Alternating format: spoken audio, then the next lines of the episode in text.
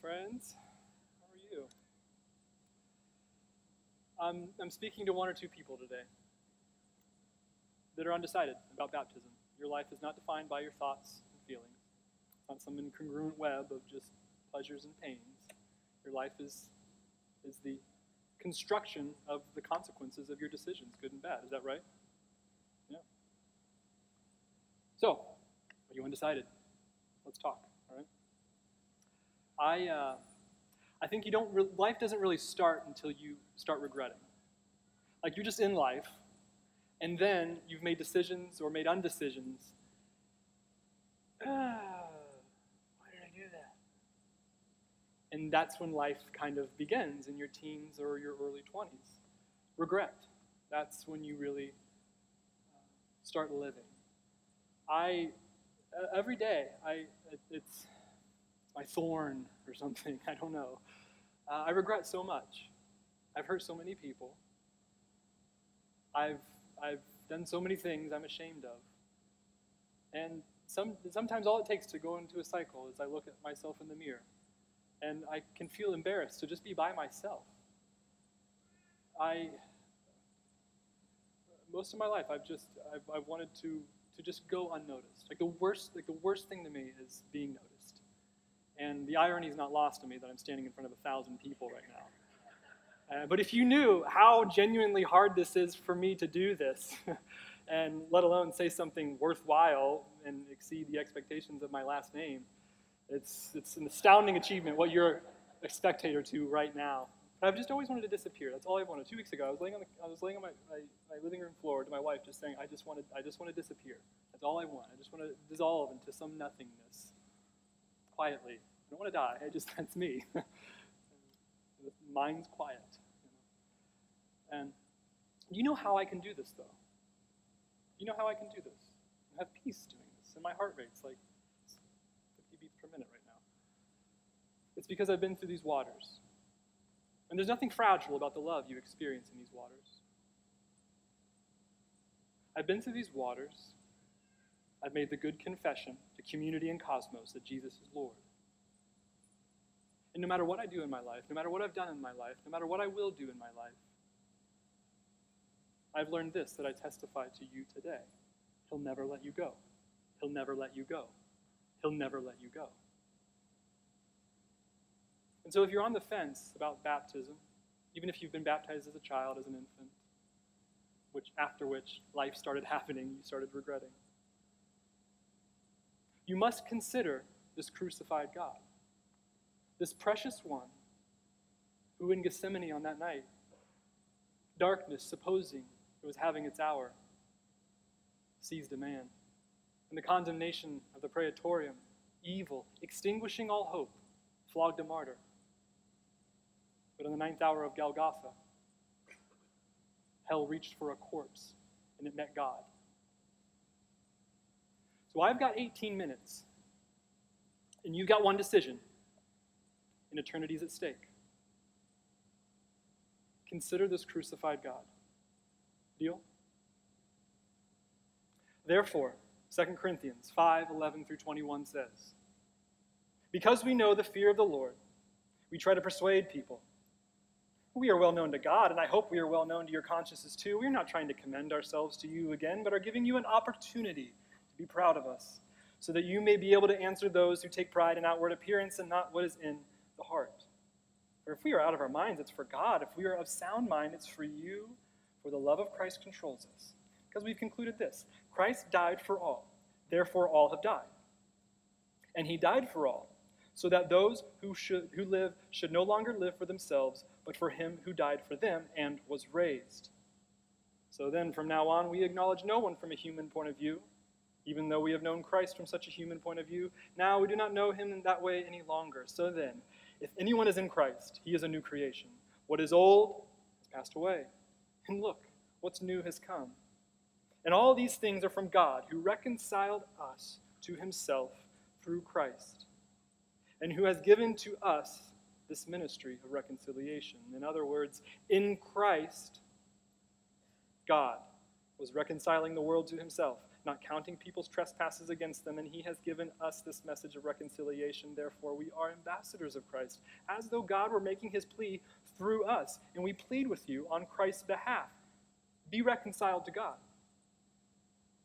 God made the one who did not know sin to be sin for us, so that in him we would become the righteousness of God.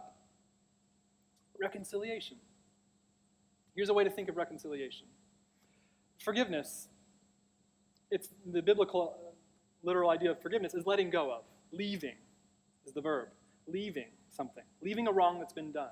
And there's something very um, therapeutic about that in a contemporary uh, therapy type of, of way. Your therapist might tell you, you know, when a wrong's been done to you, you, you, you what? You, you forgive them and you draw a boundary line. I forgive you, but, you know, my therapist says, you're out of my life.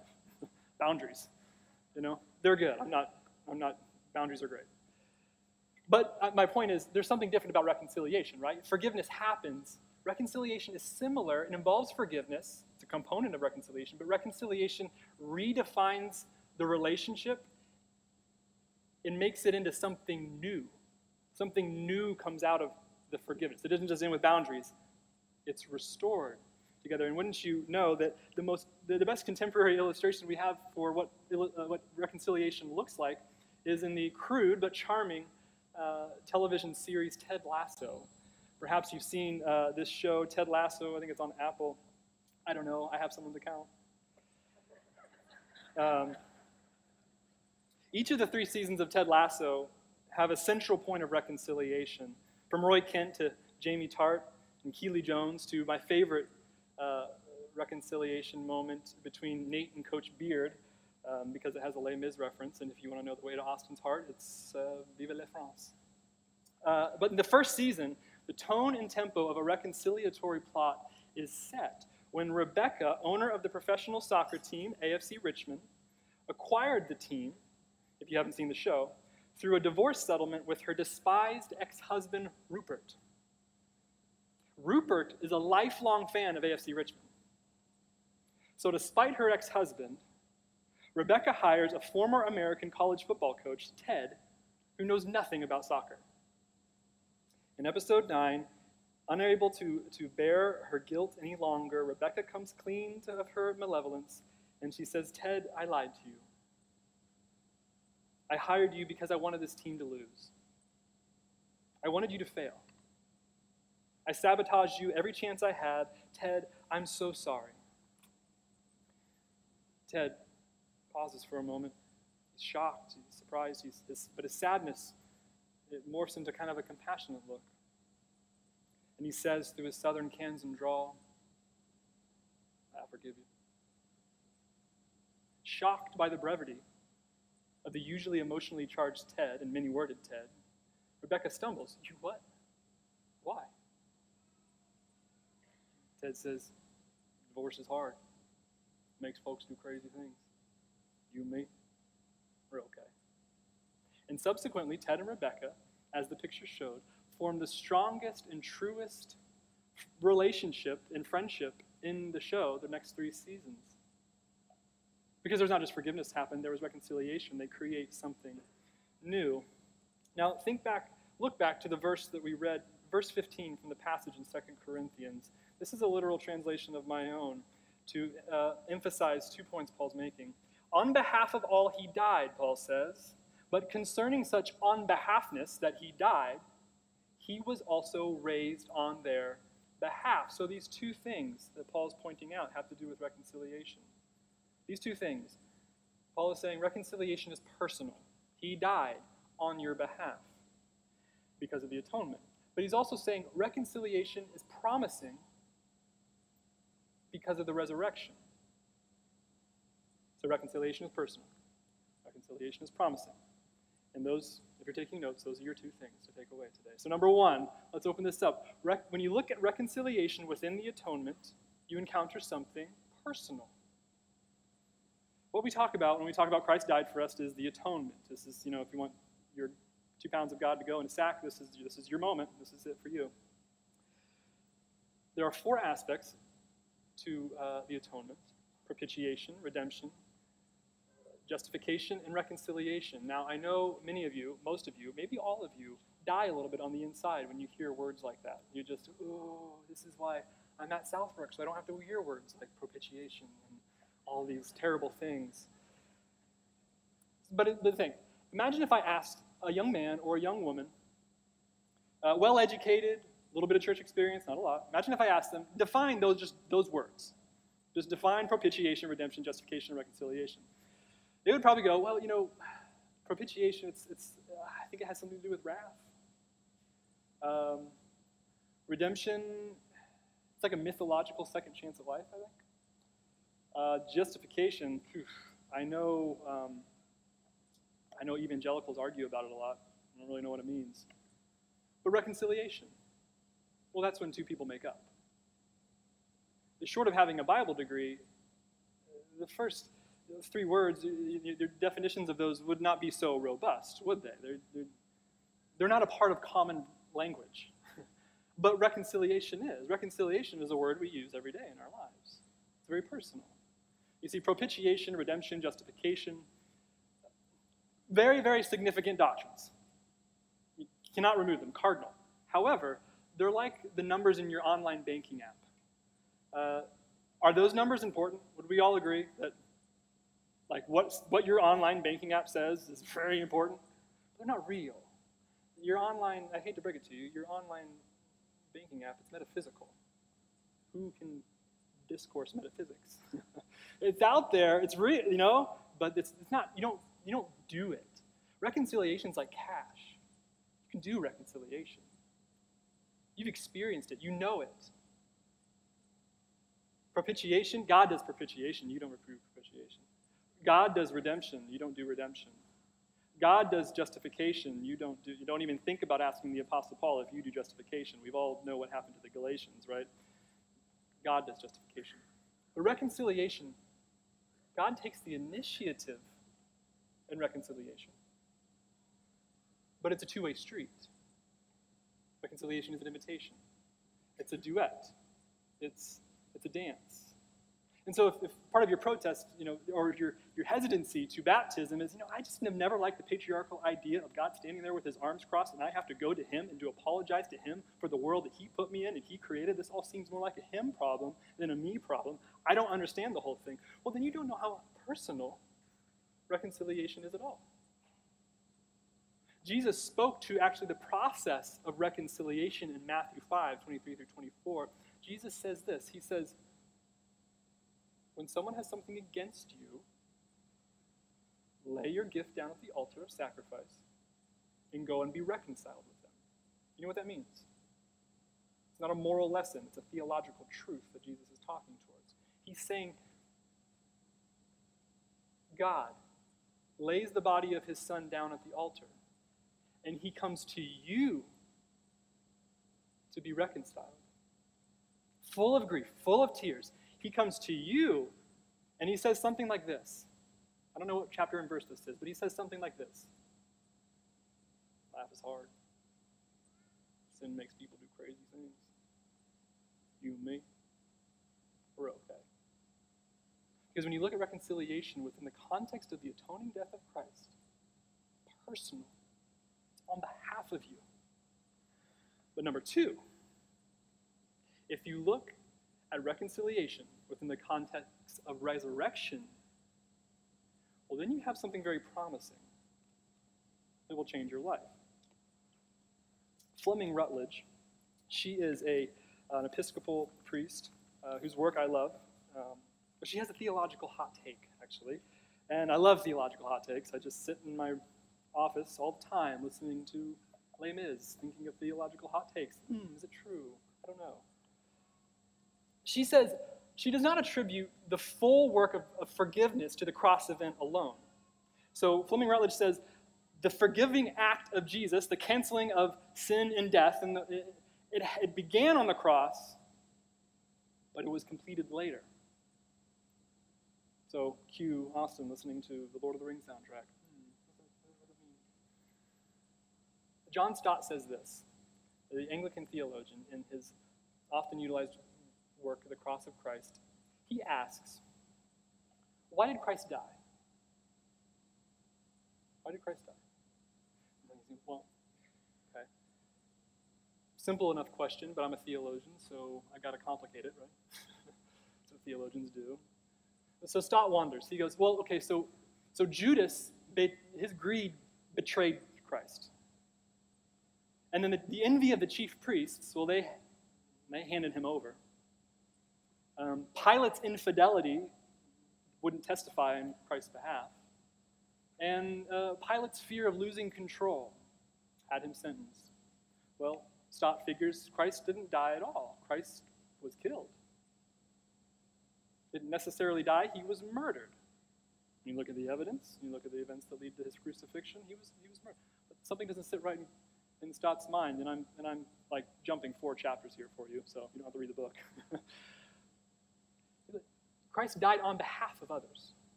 Okay? Here's why. He wasn't killed, he died on behalf of. Because when you read the events that lead up to Jesus' death, and you see the greed of Judas, you sense something in yourself that you say, well,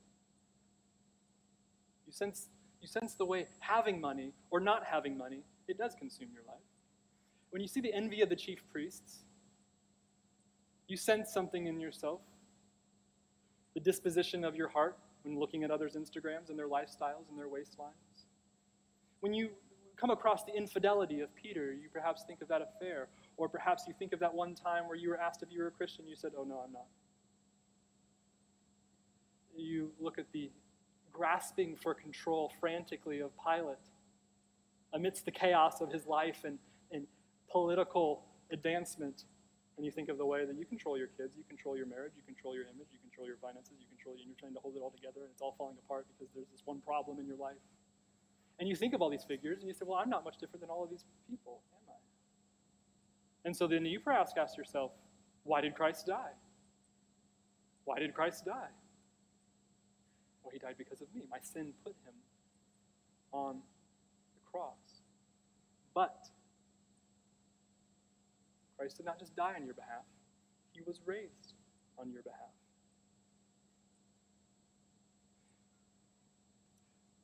Consider again Peter. Peter's dad was probably not very proud of him. That's why he was fishing for his dad. You know, he's still, he was still at home when we meet him in the Gospels. He was a coward, unfaithful, easily offendable, emotionally hypersensitive Peter. Okay? Months after he betrays Christ, Acts 2:32, 36, he looks to the very people that sentenced Jesus and he says, This Jesus, whom you crucified, we are witnesses to his resurrection, and God has made him Lord in Christ. What happened in Peter? That the old Peter was gone and this new Peter came about. What happened? I'll tell you what it was. It was reconciliation. Can you imagine the intensity in the room when the resurrected Jesus walked in locked eyes with Peter? Peter didn't grasp for a scientific explanation like you, you know, us post enlightenments would. he looks at Peter. And in the Galilean drawl, do you know what he says? I'll forgive you. Sin makes folks do crazy things. You and me. We're okay. Because Jesus did not just love you so much that he died for you.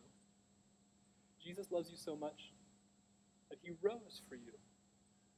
And he wants you to be reconciled to him so that he can look at you one day and say, It's okay. The resurrection isn't just about a victory over death, it's about that, but it's about so much more than that. It's personal, and it's promising. And this is what Jesus promises to you if you make this decision. He'll never let you go. He'll never let you go. He'll never let you go. In those rooms over there, many of you have children. I grew up in those rooms. They're learning this gospel. God loves me. God made me. And Jesus is my friend. You see how profound that is? You see the theological profundity of that going out to the cosmos and back to your heart. Those kids don't have regrets. Life hasn't started for them yet. But one day, there's anger, there's going to be divorce, there's going to be addiction, there's going to be adultery, there's going to be bad decisions. But there was something that fell down into their heart when they were little, something really small, like a mustard seed, and it fell down. And it begged to grow for years, for years, for the precise moment that some man, some woman is in right now to hear that Jesus is your friend. Annie Dillard, novelist, said, All my life I had been a bell, and I didn't know it. Until at that precise moment, I was struck, friends, all your lives, you've been a friend of Jesus. And if his gospel at all has lifted you, has struck you, and has wrung you, that's why we plead with you. Be reconciled to this God. He'll never let you go. He'll never let you go. He'll never let you go. I would bet my, my family's life on that. He'll never let you go. He'll never let you go. He died for you. And he rose for you. And Jesus is your friend. Paul concludes chapter 5, in the beginning of chapter 6. He says, Now is the acceptable time. Today is the day of salvation, 2 Corinthians 6 2. Your life's defined by decisions. So if you need to make a decision today, we're ready. We've removed all the excuses. We've got clothes, we've got towels, we've got free t shirts, we've got changing rooms. I'm going to pray. And then we're going to stand and, and we're going to worship. Uh, before that, there are the saints in this room. You know who you are. You've been here a long time, and you're here purely out of love and unity of the fellowship of of Christ. And you are here just to celebrate. And as I pray, would you pray for those who are undecided as well? I don't know the mystery of prayer, but I know it works best when a lot of people are doing it at the same time for the same reasons. Okay? Let's pray. Lord, you are sovereign in your call. There's no one here by accident. And there's no ordinary Sunday. In the presence of our Lord, the prayers of the saints, all dark lies have no hierarchy here. And we pray against them. And we ask the Holy Spirit to do your work. In Jesus' name and in his empty tomb.